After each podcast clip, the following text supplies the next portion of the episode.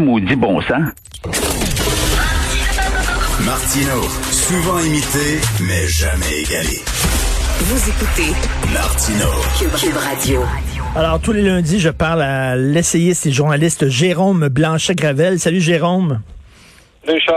On le sait que c'est de plus en plus difficile d'enseigner à l'université avec tout le mouvement woke qui surveille chaque fait et geste, chaque mot prononcé par un prof, que les profs sont sous surveillance puis sur des sièges éjectables. Là, c'est au Nouveau-Brunswick.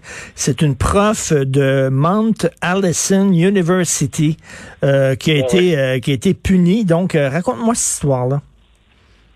Oui, ben c'est ça, un nouveau code de, censure qui s'accompagne d'un code d'exclusion. Euh, la prof suspendue est une prof de psycho, Rima Hazard. Donc, effectivement, ça se déroule au Nouveau-Brunswick. Madame aurait tenu des propos qui remettaient en question la théorie euh, du racisme systémique, donc la, religion du racisme systémique. Mhm. Des étudiants auraient a été choqué d'entendre ces, graves remises en question de cette théorie irréfutable et donc ils auraient porté plainte. Suite à ça, l'université aurait commandé un rapport indépendant de, la part d'un chercheur qui serait tout aussi indépendant, euh, bonne blague entre guillemets, mmh. euh, et donc euh, Madame a été sanctionnée, suspendue, et invité à suivre une sorte de formation sur la diversité et l'inclusion. Donc, on a invité Madame à euh, ben, aller réfléchir. Va donc réfléchir dans ta chambre. Ben oui, ben oui. et euh, donc, et on l'invite à, se rééduquer finalement, à, faire sa, rééducation. Madame Rima Hazard, dont le nom évidemment pointe tout de suite vers une très très méchante raciste. ben, ben oui, exactement.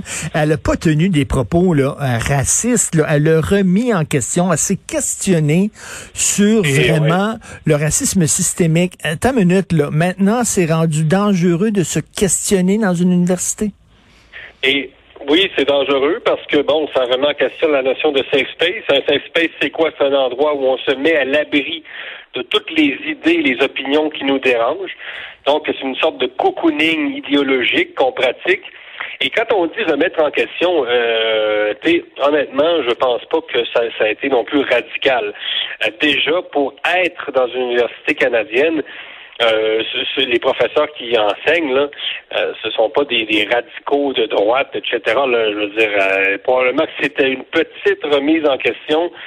C'était sûr, elle a sûrement pas publié là, un texte incendiaire dans les pages du Journal de Montréal pour accuser la gauche. On s'entend, c'est probablement une histoire, somme toute, assez banale.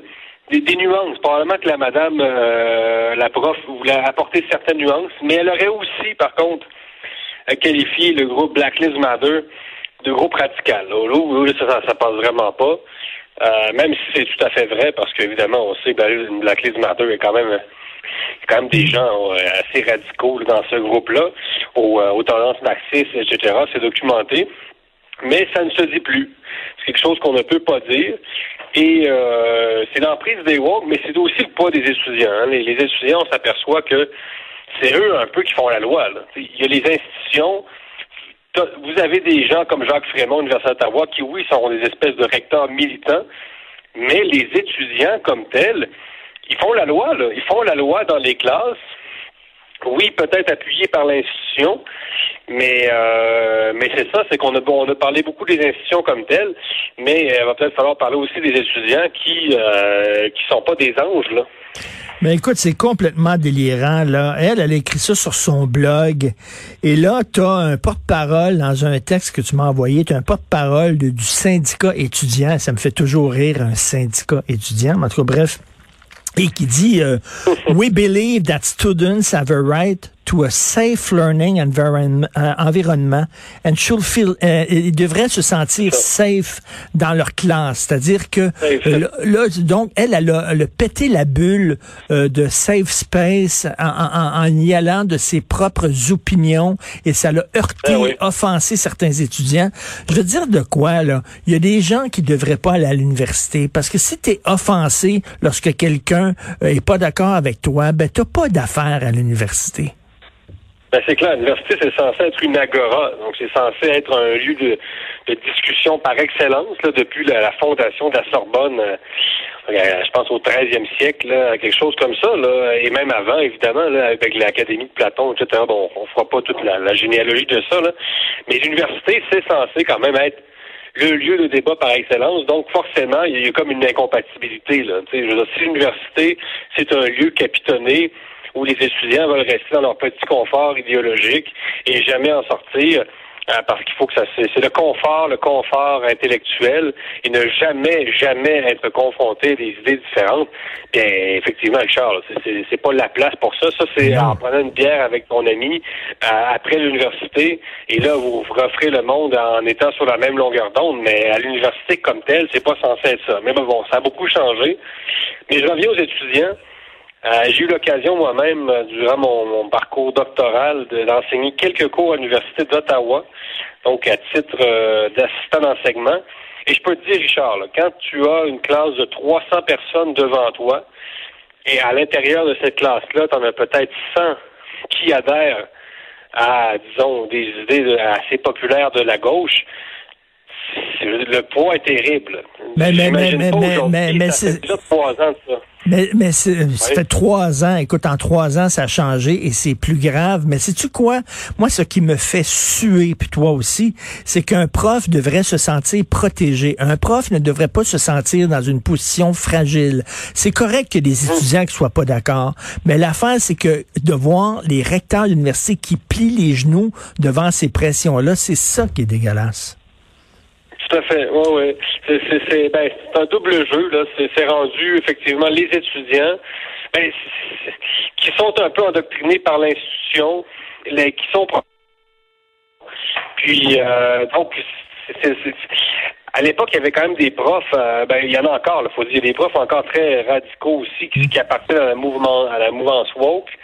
Mais de plus en plus, on voit qu'effectivement, des profs euh, qui, sont des modérés hein, en général. Il faut le rappeler, même l'histoire de Mme le, euh, lieutenant, Verouchka, lieutenant Duval, qui a été, euh, on se rappelle la polémique autour de la prononciation du mot euh, du mot en haine. Donc, donc toute la polémique autour de cette histoire-là. La, la, Madame lieutenant Duval, Madame Verouchka, lieutenant Duval, c'est pas une radicale, c'est elle-même une antiraciste. Donc là, ce qu'on assiste, à quoi on assiste, c'est à, des, des, combats contre des professeurs qui sont déjà des antiracistes. Là. C'est pas, pas comme si on s'attaquait, c'est pas comme si Richard Martineau était chargé de cours à l'Université d'Ottawa. Là. là, on parle d'antiracistes, féministes, qui déjà appartiennent à une certaine mouvance woke, qui sont condamnés et lynché sur la place publique par des étudiants encore plus woke qu'eux. Donc, une espèce de surenchère de la vertu qui en finit plus. Là. Donc, la révolution dévore ses propres enfants. On connaît la formule.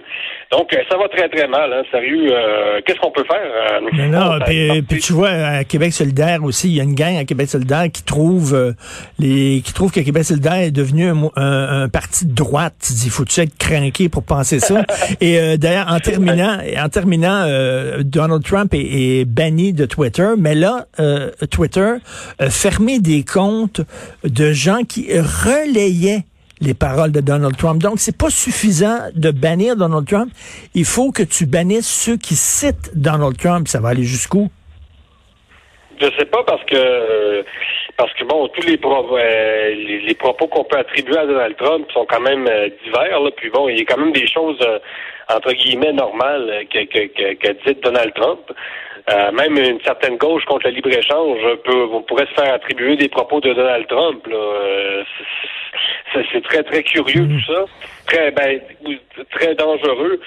Euh, Facebook maintient son exclusion du compte de, de, de, Trump. Donc, j'ai vérifié ce matin. Là, donc, depuis le 6, 6 janvier, la date de, l'assaut du Capitole, le compte de Trump est toujours suspendu sur Facebook. Sur Twitter, il n'apparaît plus. Et c'est ça, Twitter s'est mis à faire fermer les comptes qui voulaient comme archiver ou euh, qui reprenaient des statuts ou même juste des, des, pensées. Hein. Donc c'est, euh, ça va loin. Je m'inquiète beaucoup quand même de, de l'emprise de la technologie euh, sur sur la pensée. Durant la pandémie, on a vu toutes sortes de, de de mécanismes de régulation apparaître sur les réseaux sociaux, là, des, espèces de mise en garde, des encadrés. Bon, quand ça quand ça vise à donner de l'information aux gens sur le vaccin, par exemple, on peut penser que c'est justifié.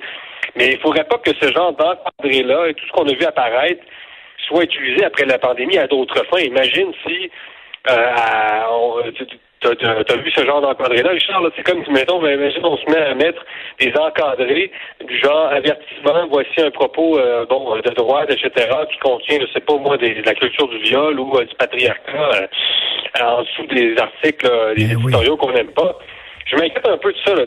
Toutes ces espèces d'encadrés, ça, ça apparaît sur notre, nos réseaux sociaux, sur Twitter aussi, tu as des formules comme ça. Donc, ça vise à orienter quand même la pensée, à vous dire, faites attention, ça, c'est une pensée qui, qui, peut être controversée, etc.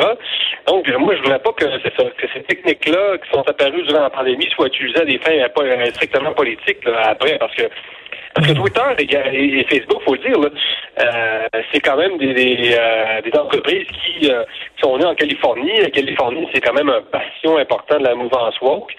Donc, on s'entend, ce sont des entreprises qui, quand même, ont une certaine agenda idéologique. Là. Tout à fait. Non, non, c'est assez inquiétant. Et les gens qui disent qu'on exagère sur euh, la puissance euh, du mouvement woke, non, on n'exagère pas. C'est aussi grave que ça.